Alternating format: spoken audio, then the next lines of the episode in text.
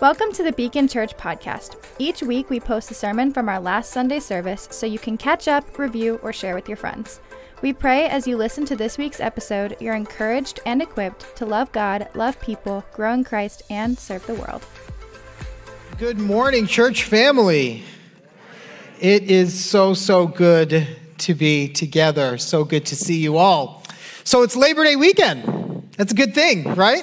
Nice long weekend. It was beautiful yesterday. Today's gonna be nice. Anyone doing a barbecue or something? Maybe? No? No barbecues? Oh, it's time. It's a perfect weekend for it. All right, well, listen. Uh, I've got some bad news for you, actually.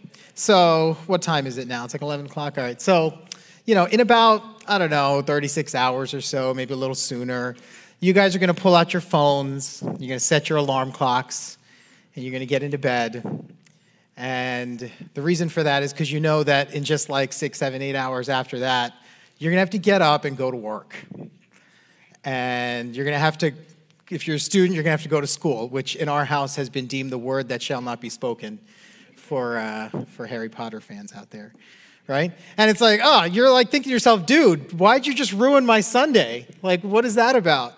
And the reason is because when we think about going to work sometimes, it kind of gives us this, this sort of collective ugh, doesn't it? So maybe you don't have to think about getting up in the morning just yet.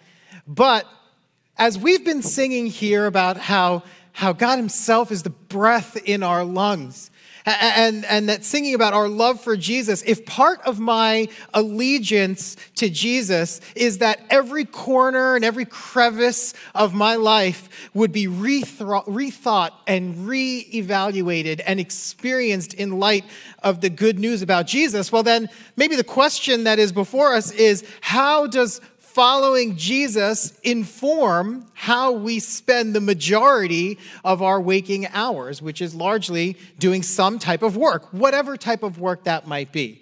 Right? You're an engineer, you're a plumber, you're a nurse, you're a homemaker, um, you're a student, whatever it is that you spend your waking hours doing. And I think that if we asked that question, we started to have some discussion about it, we get a variety of answers, I think.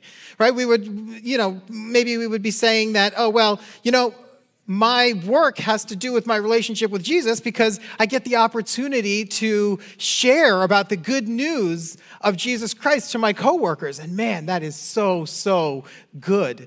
Or, or uh, I get to earn money to support um, the mission of God here at Beacon and throughout the world. And man, what a generous church family Beacon is. And working and earning money is part of what makes that possible, right? Or, or uh, you know, I get to earn a paycheck so that I can support my family and put food on the table and, um, you know, send my kids to college or, or whatever it might be. And, and again, that is just good. Or, or maybe you would say, you know, I actually don't see much connection between my work and my relationship with Jesus, and maybe I should just quit my job and, I don't know, become a pastor or something, right?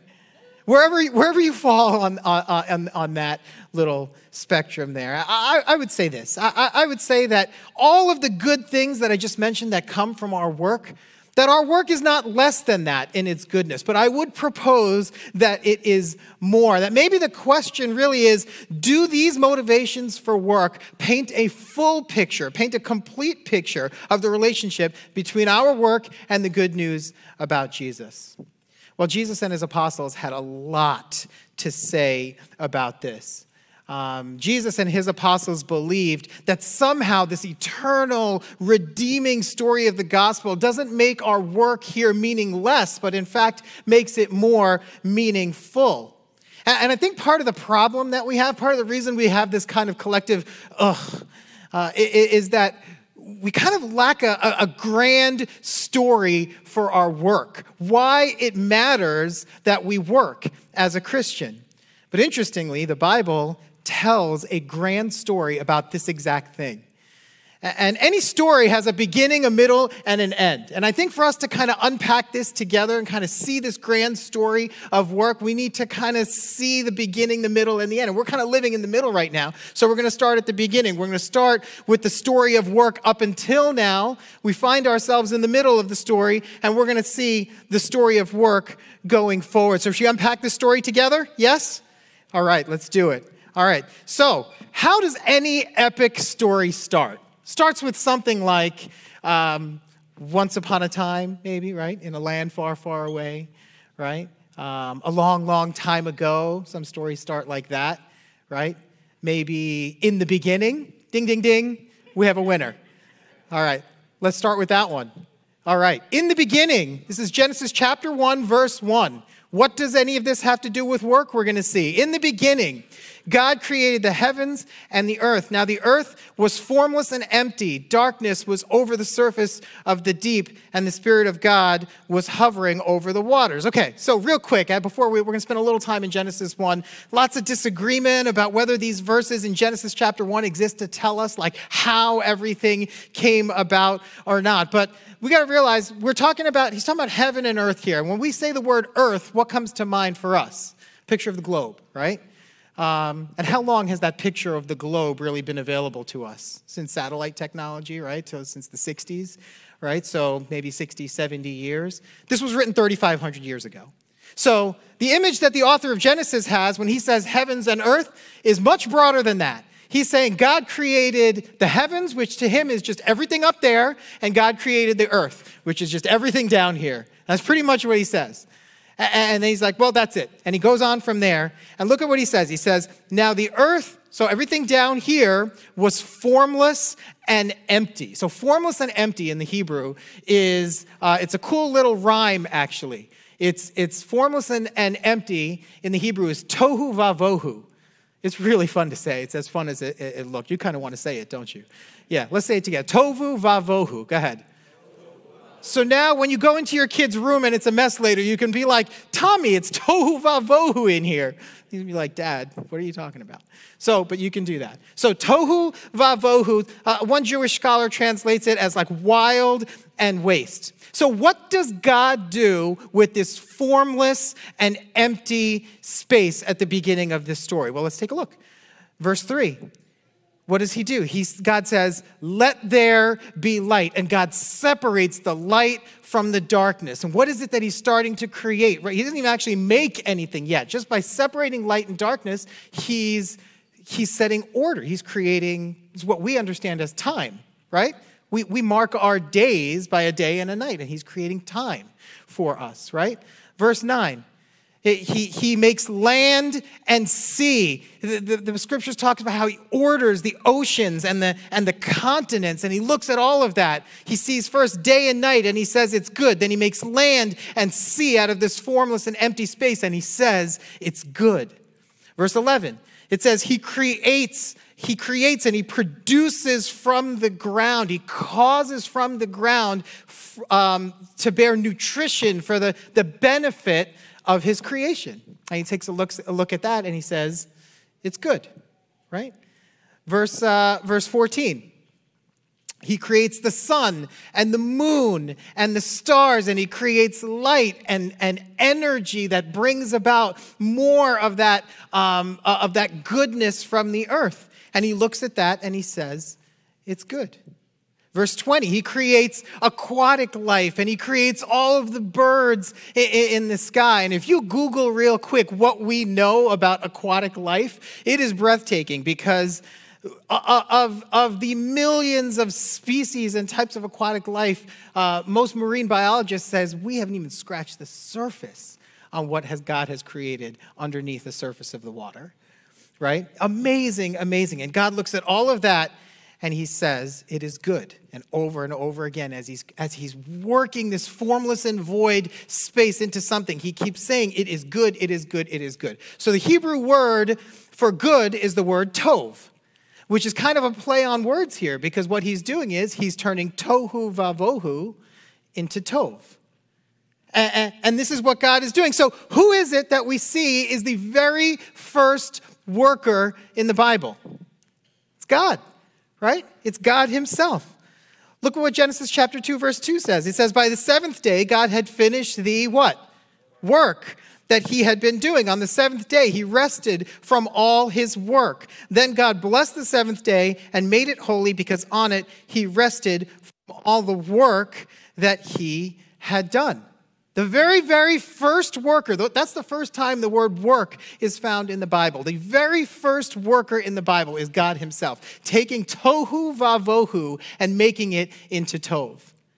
Uh, so then it begs the question well, then how do you and I fit in to that? Let's take a look at Genesis chapter 126. Look at what he says. He says, then God said, Let us make mankind in our image, in our likeness, so that they may rule over the fish in the sea and the birds in the sky, over the livestock and all the wild animals, and over the creatures that move along the ground. So God created mankind in his own image. In the image of God, he created them. Male and female, he created them. Um, sorry, I fell a little behind there. Uh, God blessed them and said to them, Be fruitful and increase in number, fill the earth and subdue it, rule over the fish in the sea and the birds in the sky, and over every living creature that moves on the ground. You see what he's saying here? So, there's a lot to be said about what it means to be made in the image of God. There's so much to that. We spend a lot of time unpacking it right here at, church as we learn the scriptures together. What it means that uh, we have a deep capacity to love and to feel and to be generous and to be compassionate like no other species on the planet. All of that is, in fact, part of what it means to be made in the image of God. But what is the context that the author is talking about here when God says, Let me make mankind in my image. It's with respect to the fact that God is creating us to be co creators, co cultivators of his world. He says, I just made all this stuff. I just turned tohu, to, tohu vavohu into tov. And now he said, let us create man in our image to co rule, to subdue the earth, to rule over it. So humans actually are the very first coworkers. Isn't that something? It's like it's like you can talk to God, the very first first uh, worker at the the uh, the water cooler or something during during lunch break. Because humanity is the very very first coworker in the Bible, and at this point in the story, work is good. Look at verse. Uh,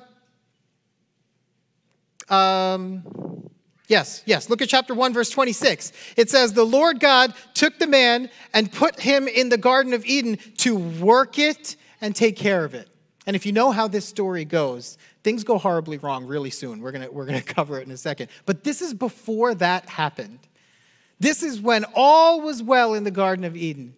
And we were created to work, to co rule, to co create with God, to cultivate and bring about His good world. That's the reason why the scriptures say in this verse we just looked at, where He's called us to subdue the earth. The reality is this the, the, the, the delicious like fruits and vegetables that you're going to enjoy on your plate um, during lunch or dinner today, like that doesn't just happen, does it?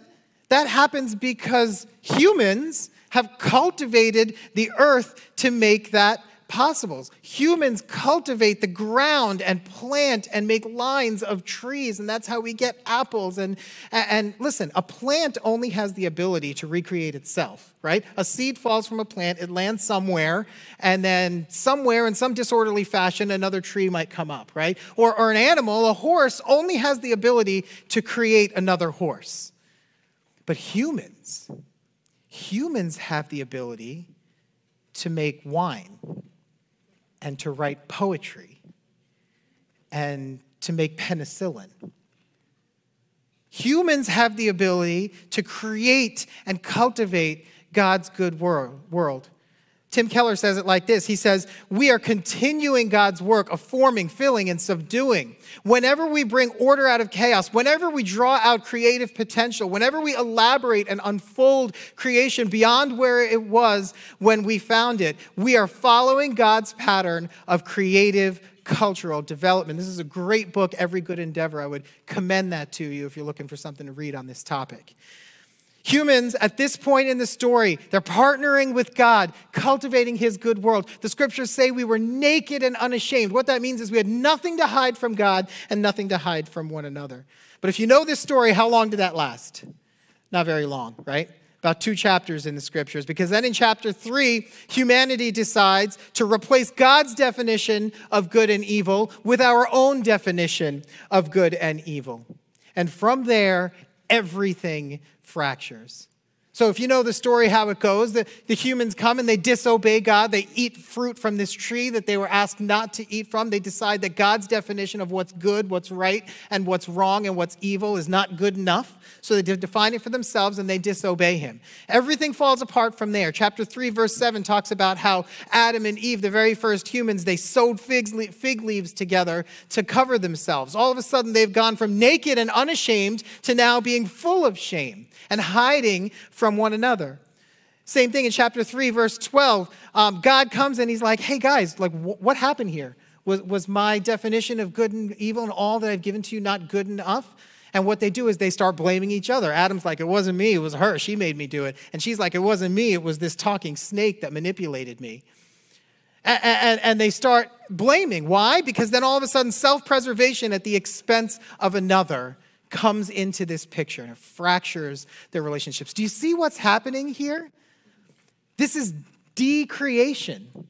While God was turning tohu vavohu into tov, sin comes into the picture and it decreates and starts to turn tov back into tohu vavohu. Look at verse chapter 3 verse 17. It says cursed is the ground because of you through painful does that say work? That doesn't say work. It says, through painful toil, you will eat food from it all the days of your life. It will produce thorns and thistles for you, and you will eat the plants of the field. And there it is. This is how we get to the collective ugh for Tuesday morning, where work feels like toil. But that is not where the story ends, family. Because in the good news about Jesus, the renewal of all things through Jesus, there is a future for our work. So, this present day where work feels like toil is not the end of the story because there is a future for our work. And our understanding of that future for our work is really closely tied to our imagination. I'll tell you this I don't have a great imagination sometimes. So when I'm driving down the street and I see a pile of like old beat up furniture on the side of the street, I think to myself, man, that is an eyesore. I can't wait until uh, a, a truck comes, a garbage truck, and takes that stuff to the dump, okay? But some of you in this room, um, you see this old beat up piece of furniture on the side of the road, and what do you see? You see your next coffee table or your next dining room table. Um, some of you guys know Scott and Kathy Matheny. They're part of our family here. And, and, you know, if you haven't talked to them, you should see some of the creative work that they do. I have another friend named Karen. Some of you might know her. She sees these tables on the side of the road and, you know, she'll make her husband throw them in the car and take them home. Let me show you a picture of something my friend Karen did. She finds this old beat up table on the side of the road and it goes from looking like this to looking like that. That does not look like the same table, does it? Look at some of these other examples. If I saw this thing on the side of the street, I would be like, that is game over. Somebody needs to take that to the dump immediately. But someone had a vision to see its potential and turns it into that. Look at this, look look at this next one. You see an old table, like, hey, that you had a good run there, patio table, but uh, it's probably done. But apparently not, right? That, that somehow there's an imagination to see the, val- see the value in what something could be. And the Bible invites us to have this type of vision, this type of, of uh, imagination as it relates to our work and God's world, right? Let's take a look. So in Colossians chapter 3, there's this really meaningful passage. Now, th- there's a really rich context and a rich passage here having to do with human relationships and what it is that, that God is doing. But there's this principle in here in chapter 3, verse 23. If you've gotten to know me a little bit as a teacher, it is like not my MO to like pull out a verse and talk about it without its context. However, this, con- this principle here permeates so much of the scriptures. I want to just take a quick look at it. Chapter 3 of Colossians, verse 23 says this Whatever you do, work at it with all your heart, as working for the Lord, not for human masters, since you know that you will receive an inheritance from the Lord as a reward. It is the Lord Christ you are serving. So I've had this taught to me often focusing just on that beginning part. Whatever you do, work at it with all your heart as working for the Lord. So I've had that taught to me as like, okay, Justin, like work harder because when you work hard, you're working for the Lord. Or just like start to will yourself into like, yeah, just just change your perspective about work and just like work harder. But I think this passage in the scriptures and this large story is inviting us into so much more than that, inviting us to see something that informs what we actually do, that we would see something before we do something. And look at what it is that this is inviting us to see. Who is it that this passage says that we work for? It says that we work for the Lord. It is the Lord Christ you are serving. And it's easy to just let that roll off. If you've been following Jesus for a little while, you're, you're like, oh, yeah, okay, I get it. Yeah, we work for the Lord. Like, yeah, I, I know that. But wait, wait, wait, wait, wait, wait. Think about this for a second. Okay? That the work that we do is for the Lord. It is actually the Lord Christ that we are serving. So we, we get a paycheck from our employers, but we're merely lending them our time. We work for another, and we're invited to see that. What type of work is for the Lord? Well, it says, whatever you do, whatever you do is exactly what it looks like. That all type of work is work for the Lord. If I put a panel up here of like a pastor, um, a, a, cashier, uh, an engineer, a lawyer, a hairdresser, and a missionary. Now, I think you kind of see where I'm going with, uh, with our lesson here today. However, if I just put that panel up there in a vacuum before we started this conversation, I said, Who are the people on the stage that are doing the work for the Lord? The quickest answer would be, Well, the pastor and the missionary first. But that is not what this passage says, is it? Whatever you do, whatever you do, all types of work, can, when they're done in the Lord, is done for the Lord. Well, there's more. Take a look at this. Whoops. Um, whatever you do. So it says, since you know that you will receive an inheritance from the Lord as a reward. Working for the Lord means we're in investing in something toward this inheritance. Now, that word inheritance can be a little bit confusing. So, I'm an attorney. I know that, like in the law, when we use the word inheritance, we often think about like like an estate, right? Like something that maybe you would be entitled to as an heir down the road, um, an estate that you would somehow become entitled to. Paul uses this word throughout his writings. This word inheritance. And he uses it over and over again to describe this future hope for, Christ, for Christians, for followers of Jesus. And he borrows this phrase from the Israelites' journey from bondage, from slavery to the promised land, the land flowing with milk and honey, right? Bees and goats, like one of my professors used to say, right? This journey from, from no boundaries around their work, just indentured servitude night and day, to this place flowing with milk and honey, the promised land, their inheritance. To do what? To, to just like lay around and, and be on vacation all day? No. To work once again in the way that they were created to work to start cultivating the ground in a way that is good, that is right, that is healthy, that brings tohu vavohu into tov once again. And, and, and Paul is talking about that journey. And, and, and just like with the furniture that we were looking at a second ago, our ability to see something as having a redeemed and restored future is connected to the value we place upon that item in the present our imaginations of what our work and what it is that we are putting our hand to, our imaginations of what it could be. And we work toward that renewal and we work toward that restoration. So, wait, what's that? Oh, did I just hear one of you say that you miss First Corinthians? Yeah, I know. We were in it for like a year. Um, we're like First Corinthians experts now. I get that. But, you know, it's hard to just cut it out cold turkey. So I think we need to just take a look at First Corinthians chapter 15, because I think it's one of the richest chapters that talks about this exact thing, and it talks about our work, does it? I don't remember that part. Let's take a quick look. 1 Corinthians chapter 15. Look at this. Just a, a quick refresher. As you remember, people of Corinth, they were struggling with this idea that someone could be risen from the dead. That someone could be dead. We watched him die. We watched blood and water flow from his side. We buried him. And then the idea that he could be alive again. That's hard to swallow today. It shatters all the categories that we have for life and death.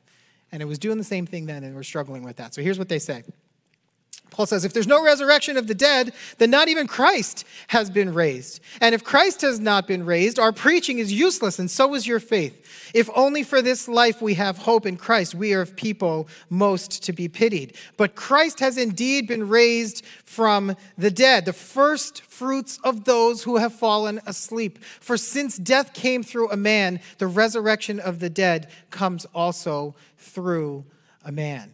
You see what he's getting at here? Paul, he's been painting this amazing picture. We spent some weeks in it already. I know. Paul's helping them see that Jesus is the very, very first one, the first fruit over whom death and decay and toil no longer have the last word. He's the first fruit of a new creation. And now everything that's true about him is true about every follower of, follower of his that's in this room. That now death and decay and toil do not have the last word over us. And this is the picture that, that he's, he's painting here. That the full good news is a story that has a future for us in which death does not have the last word. Look at what he continues to say here. I declare to you, brothers and sisters, that flesh and blood cannot inherit the kingdom of God, nor does the perishable inherit the imperishable. Listen, I tell you a mystery. We will not all sleep, but we will all be what? Changed changed, transformed. It goes on. It says, in a flash, in the twinkling of an eye, at the last trumpet. For the trumpet will sound, the dead will be raised, imperishable. We will be what? Changed. For the perishable must clothe itself with the imperishable, and the mortal with immortality. See what he's getting at here? That, that, the resur- that in the resurrection, there's a, a transformation of this world. He's describing the renewed, restored, promised land that he used this, this analogy from when he was talking about the Israelites' journey. It's, it's the inheritance that he's talking about. Uh, so, so really the question is like, what does this resurrection, this being changed, this being transformed, what does that actually have to do with our work. Well, here's the interesting thing. And we spent like a couple of weeks in, in this chapter a couple of weeks ago. And after painting this beautiful, profound picture of what it is that is to come, the renewal of all things, after painting this elaborate, beautiful picture, what is the thing that Paul says as he wraps up this line of thought? He says, Let's get to work. Look at what it says here. This is chapter this is chapter 15 verse 50. He says, "Therefore, my dear brothers and sisters, stand firm. Let nothing move you. Always give yourselves fully to the work of the Lord, because you know that your labor in the Lord is not in vain." So, again, if we read this on its own, if we hadn't look, taken a look at Colossians chapter 13, well, then we read this and we say, or Colossians chapter 3, rather, we look at this and we say, give yourselves to the work of the Lord. Well, okay, yeah, so that's probably like the small group that I host at my house and my serving on one of the, one of the teams here in this family and, and, and, all, and things like that. Oh, that's, that's the, the work of the Lord. But what did we see in Colossians chapter 3? What work qualifies, constitutes the work of the Lord? All, all work. Everything that we do in the Lord, we do for the Lord. And so our work is not in vain. Our labor is not in vain. That all work is part of this restorative work of the gospel, bringing about the kingdom of God on earth as it is in heaven. So, guys, listen, as, as good and as powerful and as meaningful and as right as it is for us to, to be sharing the good news about Jesus in our workplaces and to be using the money that we earn to bring benefit in his world. That is good and that is right.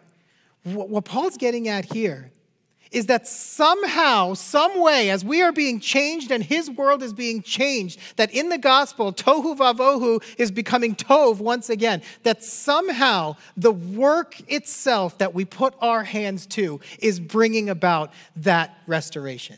So if you're a contractor, somehow the act of hammering that nail into wood is bringing about God's renewed world. If, if whatever it is that you do, treat a patient in the hospital, um, cut someone's hair, Whatever it is that you do with your waking hours, somehow a snip of the scissors, a pound of a hammer, a, a taking of a, of, of a vital of someone at the hospital, somehow the work itself, when done in the Lord and for the Lord, is bringing about God's renewed world. Because, guys, if, if this were all just kind of like burning up, then, then what is the point? What is the point of any of this? We should just stay here together and never leave this room until Jesus comes back to get us. But the picture that's painted in Revelation, when John sees what is to come in the future, the culmination of all of this, is he sees this vision of heaven and earth coming together. And what God says from the throne as heaven and earth are coming together is He says, Look, I am making all things new. And the words are important there because He doesn't say, I'm making all new things. He's saying, I am making all things new. And that's the reason why our work here in this world, in this moment, the things that you do on Tuesday morning, they matter. They are a part of that restoration. Whatever type of work that you do, it's, it, it's, it's like restoring that furniture that we take a, took a look at before. Guys, we are not polishing silverware on the Titanic. We are not rearranging chairs on a ship that's going down. We are working on a ship that is in disrepair, but is God's good world, that He is in the process of what? Changing, of renewing. And He does that. He does that through you. And He does that through me. That our work, in all of its excellence, in all of its creativity, in all of its, its beauty, that we are once again in the power of the good news about Jesus, that we are once again bringing tohu vavohu into tov, turning formlessness and emptiness into that which is good. We get to be the hands and feet of God Himself right here as the Spirit of God is on you and in you and working through you. That everything you touch, everything that you do in your work, it makes a difference. It is changing this world and renewing it.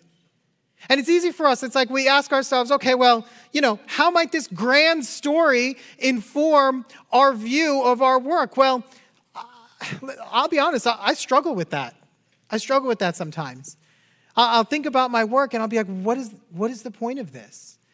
And, you know, it is not as if we need to look across a 20 or 30 or 40 year career to be able to reach this. You don't even have to look at a week. You don't even have to look at a day. Here's what I would, I would implore us to, to consider as a family that when, when we get up in the morning on Tuesday and when we go to work or school or whatever it is, even if it is just one task at a time, the very first thing that you put your hand to on Tuesday morning to say that this work, the work itself, whatever I actually did, whatever numbers I just calculated if I'm an accountant, whatever nail I just hammered into a wall, whatever it is that I did, that the work itself, when done in the Lord, is done for the Lord, is bringing about his renewed world. Man, that's awesome, isn't it? That we are a part of a huge, epic story here. That you are a part of God's grand story of restoring all things. You know, I love the fact that we get to have communion together as a family most weeks. Because when we eat of that bread and we drink of that cup, like Trevor's going to lead us through in a second, it, it, it, reminds us that the life and the death and the resurrection, it truly does permeate every corner, every crevice of our life, that we would rethink and re-evaluate and experience in a new way this epic story that, that we are a part of. And my prayer for us as a church family is that we would lean into this, friends. We are here for that purpose. We are here to partner and co rule and subdue the earth and partner with God once again to turn that which is formless and empty into that which is good. And you guys do that every day.